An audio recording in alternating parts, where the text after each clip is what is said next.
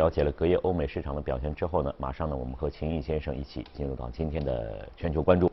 呃，隔夜美联储的议息会议，鲍威尔的这个会议之后的讲话，这个给我感觉就是你讲就讲，鸽派信息透露就透露，但是他现在每次都给搞得有点模棱两可，最后又加了一个资产价格过高，导致市场呢又开始出现了下行的这样一个走势。怎么来看这样一个议息会议？其实对于这个它维持零到零点二五不变，应该大家都是在预期之内的。而且是市场是愿意看到这样的情况，那是他他在后面加了一句这个某些的这个资产价格过高，又使得指数出现了这样一个下行翻绿的这样一个情况出现。那么另外呢，我们前方记者也特别提到，又到了一个财报季，有的公司是是是看好的是上涨的，比如脸书和苹果都出现了。但实际上怎么来看这个情况？目前的这样一个市场的情况？因为市场处于一个高位，是吧？所以联储的话，它发言的话特别的一个谨慎。嗯。那么我觉得它。昨天那个对话的话，主要还是针对目前这个通胀过高的一个担忧。因为如果是现在真的是很高的话，那它有可能一个缩减。那他现在是不愿意讲，那甚至他讲了一句话：“我现在还不是时候，就连时候都没有到。”那么他这句话以后，相当于十年期国债的话，看它盘中高点一点六五左右，然后瞬间的话是到一点六亿，那说明它还是有一定的杀伤力。对，就是说联储还是要。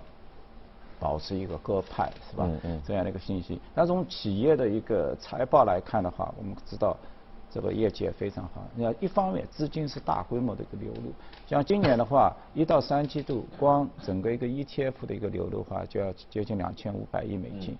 那么其中光流入到股票的话，两千一百亿啊。所以说市场的资金的话是大部分缺的。对。然后昨天的一些。大型的一些公司也纷纷就财报，呃，它财报出来之后，最关键它也在增加股票的一个回购。嗯，我们看到像谷歌的话是五百亿，之前的话它是两百多亿，那这一次的话，它又进行了一个增加，那包括像苹果也九百多亿，那而且他们这些财报，因为它同比的还是一个一季度还是一个相对来说比较高的一个数据。嗯，所以呢，这些大型的一公司像。脸书，脸书昨天是盘后公布的，那它的增长率要达到百分之四十七，啊，那大家对它有疑问，甚至包括呃整个一个监管层对他们的一些指责。但是呢，我们来看到去年行情不好，或者是 pandemic，它的一个员工数增加了百分之二十六，达到了六万零六百五十四，所以它是大规模在进行一些招聘的一些活动，是吧？然后资本开支的话也能够维持在一百九到两百一十亿美金，就是资本开支也保持在一个很高的。像谷歌的话，我们看到这么大的一个盘盘体，但它的一个搜索 增长量还是在百分之四十，也是一个非常好。包括 YouTube 啊这些商业化这些过程，而且它对这些公司而言，它的一个核心价值还没有体现出来。为什么？我们知道现在就是说商品的一个购买，可能大家都已经基本上。能够恢复到疫情前的水平，因为我们从昨天公布了财报，昨天两家美国的一个支付巨头，包括 Mastercard，包括 Visa，他们都创了一个历史的一个新高，涨幅都在百分之二以上。那两家公司的话，市值加总已经要接近九千亿盘子大，盘子对盘盘子很大，但是它也到了九千亿。那他们中间透露的一个信息就是说，我们现在的一个持卡的一个交易的一个数量。美国本土已经是超越疫情前百分之二十四，嗯，啊，所以说经济还没有完全放开，但是消费数已经二十四二十多了。但是呢，里面有一个跨境业务，啊，我们知道跨境就是 international 这些旅行啊、餐饮啊、酒店这些商务流动，这些同比还是有增长的。但是我们想看到，对这些公司利润值最大的，恰恰是一个跨境的一个业务。所以在现有的情况下，就是说跨境还没有。完全展开，它的营收已经像 Visa 昨天报出来，已经有百分之十一的一个增长了。嗯。那一到跨，一到那个放开了，包括像谷歌，谷歌百分之十五到百分之二十的一个搜索量，全部来自于旅游。啊。这些的话，应该是到了五月份以后，六月份以后，慢慢的一个放开。对对。那对它的一个业务的一个支撑，还是相对来说是非常明显的。嗯。包括我们也看到，像就是说像微软也好。包括像谷歌，他们的一个资本开支都是维持在一个，一个是六十亿，一个是五十多亿，就是还是单季啊，就是说维持在一个比较高的一个水平。那么我们知道。因为现在整体的话，这些巨头他们的一个云业务的一个业务增长速度都非常快，都要超过百分之四十以上。嗯，你这个快其实大家是是愿意见到，因为它毕竟能带来好的这样一个收益在这儿。对。但是这样一个快的程度，就像这个鲍威尔在说，这个估值过高啊，资产价格被高估啊，等等等等，是不是也是暗藏着一些杀机是在里面的？有些危机也是有可能会存在的。对，我觉得估值过高呢，就是说一方面就是那当然。他拜登也开始了一个新的一个税收的一个计划。嗯，对。我们也看到市场其实在这个预期，因为你马上要展开嘛，尤其说对于超过百万美金收入收入的，对对。就说你的一个资本利得，过去大家都是知道，长期资本就是百分之二十。嗯。现在你要增长到百分之三十九点五，这个比例还是。相对来说，几几乎是翻番。对。所以的话，在这种情况下的话，我觉得大家的话，前提已经把这个股指会推推升到一个比较高的一个，已经在消化。嗯嗯嗯嗯。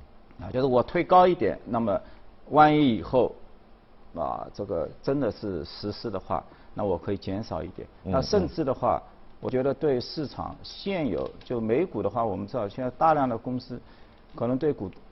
股东进行回报的话，是采取股票回购加股息的这样一个政策。其中呢，或许在相对来说股票比较低的一个情况下，它会加大这样一个回购的力度。那我们知道持有的可能都是一些高薪的人持有这个股票，散户相对来说是比较少的。那么如果一旦你要加大这个资本利得，是否会对上市公司的包括像股票回购？这样一个举措会产生一定的一个干扰，就是哎，我我该怎么办？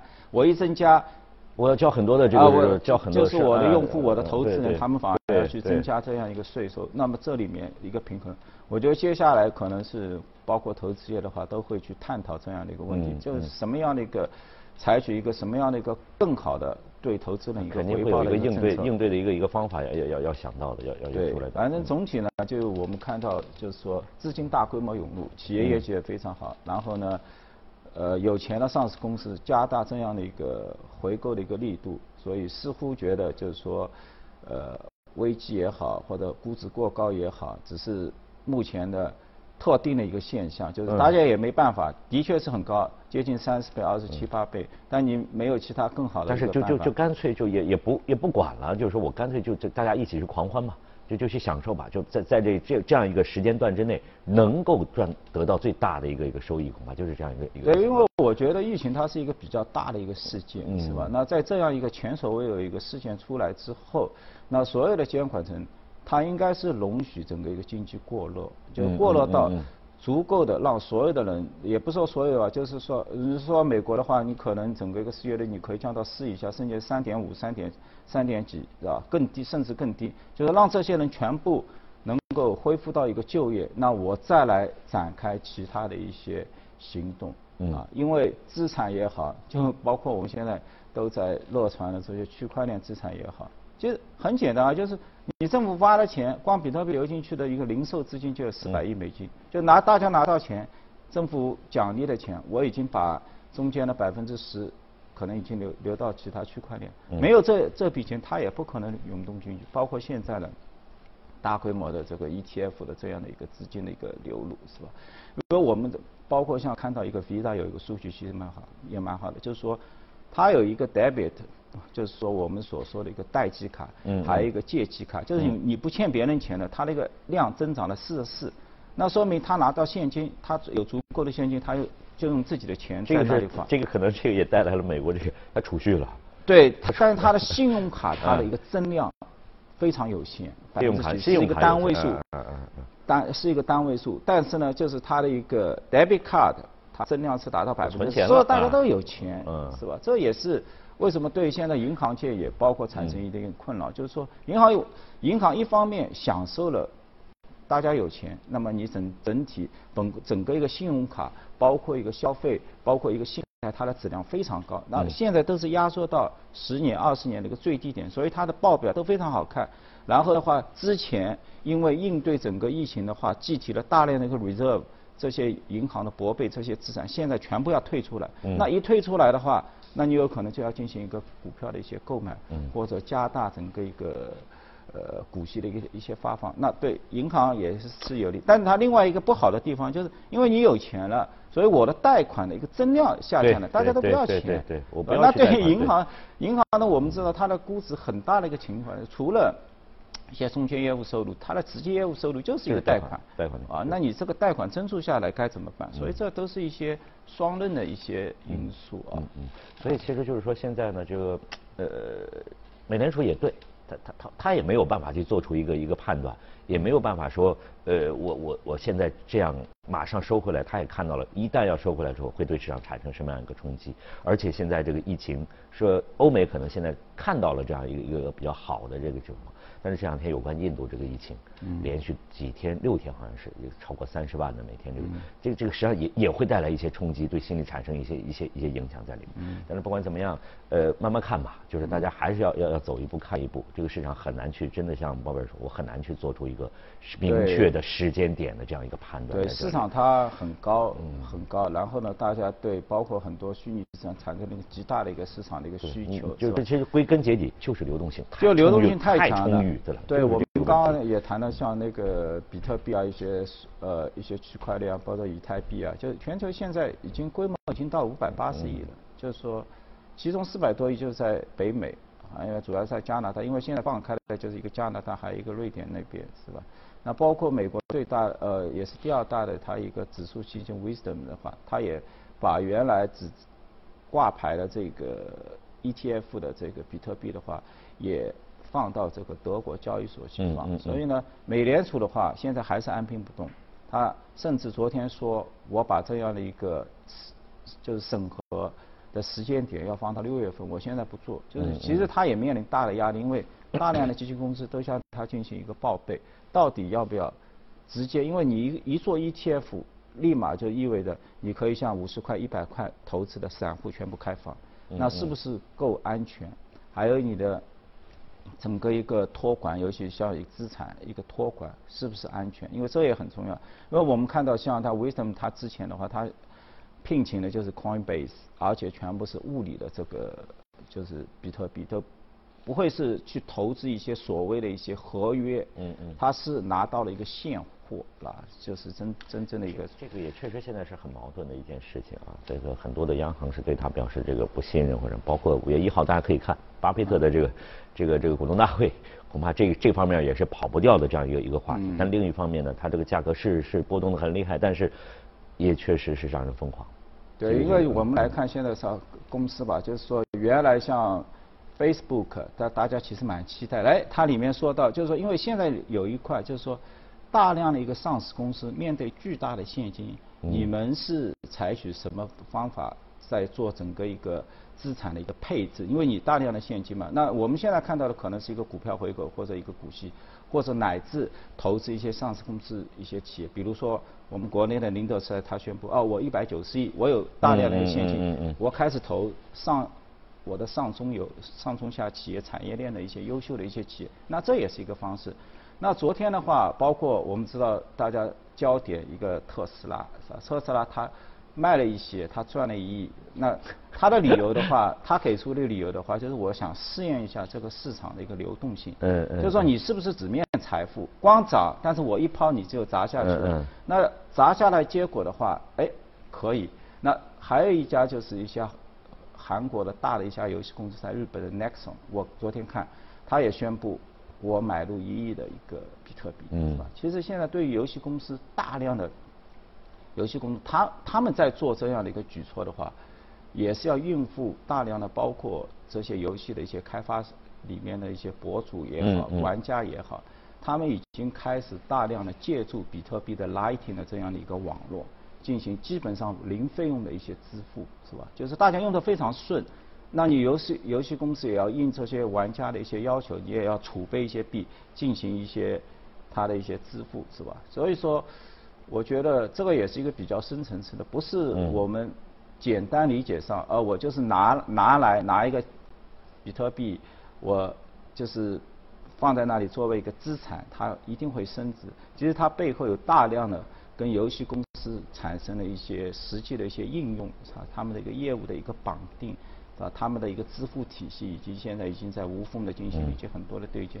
那么随着慢慢的为呃不断的曝光，大家就慢慢的更大更加多的去了解这这些啊。这这个确实是是是我们看到了这个当初的一个状况，包括呃其他的一些相关的一些数字货币，像我们前两天也报过这个新闻，有关狗狗币这个，这简简直是就是让人确实是让人很疯狂的这样一个一个上涨的这样一个一个幅度。这个这个数字货币到底将来的走势什么，恐怕也没有人会会会给出一个非常非常明确的一个指定的方向，但是它确实给很很多人。带来了带来了一些带来一些应比如应用带来一些更好的一些货币背背后它一定有一些业务的一个场景，就像大家为什么要纸币，为什么要美元、黄金啊这些，就它它也会有应用的一个场景，但到一定程度，就是大家发现，你就像现在的美元，就是说你的利率一直在零，大家赚不到钱，甚至还要负资产，那。大家就觉觉得你最后怎么一个收出来？因为你不可能在零以下的嘛，是吧？啊，但是我我们就看着吧，就看着吧，这个尽量还是少参与这个，啊，确实是风险太大。好，那么有关这个相关的话题呢，我们先说到这里啊，再来简单的看一下我们今天要说到的这个热股，呃，希捷科技啊，信息技术板板块方面，这个是主要是由于它的。今年的这样一个表现是非常非常出色的一个情况。对，今年的话，其实它就是一个很典型的一个周期股。大家从第一代开始买电脑，就要你要碰到这个细节的硬盘，是吧？包括西数，是吧？那硬盘的话，大家都它它有固态也有机械，它做的基本上百分之九十几以上都是做那个机械的，性价比高，嗯，是吧？很传统，啊，所有的人都也在用。当然，我们今年看的话，从二零二零年就疫情以后。这些非常传统的，像惠普啊，乃至我们之前也谈到，像联想啊，像西车，它这个整个一个价格，就是都基本上都出现，包括戴尔啊，这四四五家就传统的做桌面电脑，包包括做里面的这些硬盘啊、存储的。它都出现了百分之三百以上的一个增幅。其实，在在以前，可能大家开始就已经开始轻看他们了。轻看了，但是大家把重心都放在，我就放在脸书，嗯嗯，呃，放在就是苹果这些以服务建厂的，就是说我离开你这个 product 一个商品，因为到最后大家都认为电脑也好，里面的设备它只是一个 commodity，它只是一个商品，卖完结束。嗯嗯。我需要看到。更多的是一种订阅模式的这种以软件支撑的这种服务的，我给一个比较高的一个估值，是吧？所以呢，这些企业，但是呢，它的需求也在。我刚刚也谈到，就是说，你像现在微软也好，包括像谷歌也好，包括脸书也好。它要支撑整个一个自己的一个云业务的一个发展平台，他一定要购买大量的一个服务器。那到了服务器的话，你里面一定会用到它的 HDD，因为它性价比高啊。嗯嗯。那当然，它的速度相对来说慢一点，但是它性价比高，大家还是要赚钱啊。而且你看现在这几家，呃，包括脸呃脸书昨天报的，原来要两百三，现在已经降到一百九到两百一，说明它已经在降了。就是说，它虽然很有钱。但是他对他的一个资本开支也是非常慎重，在这种情况下，可能股东要求也非常高，你要节约，那这个时候的话，他更多的要考虑它的一个性价比、成本的控制。嗯，所以我包括觉得那个希捷，那西捷主要在国内的工厂，西安也包括主要是在无锡，还有一些马来西亚，嗯，它的一个业务的话很稳，但我刚刚也谈到，因为它是周期。所以大家给的 P 都很低，平时就给到七倍到八倍左右。那现在的话，今年的话，应该是它的股价相对来说是不错的，四十多，现在昨天已经九十多了。那出来的一个季报的话，二十七亿，毛利率也比较高，百分之二十七，是吧？然后净利率的话百分之十几，然后公司的话在季度里面的话。就拿出了九亿美金的话，进行了一个股票的一个回购，所以我就觉得这类公司大家特别关注的就是，你一直给我的一个 PE 很低，七倍到八倍，那我一旦上市公司获得了一个现金流，因为像它今年一般性存储都价格不涨的，它同比去年的整个一个就是 T 的价格的话，已经涨了接近百分之二。我们知道现在的话，它卖出来了单个 T 的话，就是它的一个容量的话，已经达到五 T。增量最大十六到十八 T，所以它的一个利润值都非常高。那拿到钱，你给我低估，我立马你看整个去年一年回购的股票接近百分之十二，总股本的百分之十二就靠它的现金流全部回购掉了。那就大家醒悟过来的话，会发现你业绩很好，总股本很很低。现在的醒悟是不是可能时间上稍微可能稍微靠后了一些？对我，但我觉得就是说会有大量的其他一些传统一些公司值得大家现在再去挖掘再去挖掘，就是说它具备现在一个价格的一个提升，但是呢它 P E 很低，七倍八倍。十倍很低，大家都不看好，但它的确有现金流，它一个回购能够把股本缩小五到十个点之间，那它的每股收益都会出现一个比较大的一个增幅啊。这些我觉得去看一下，就大家去去找一找这个股。对，嗯。好，那今天呢非常感谢秦毅先生呢就相关的话题呢给我们做的解读和分析。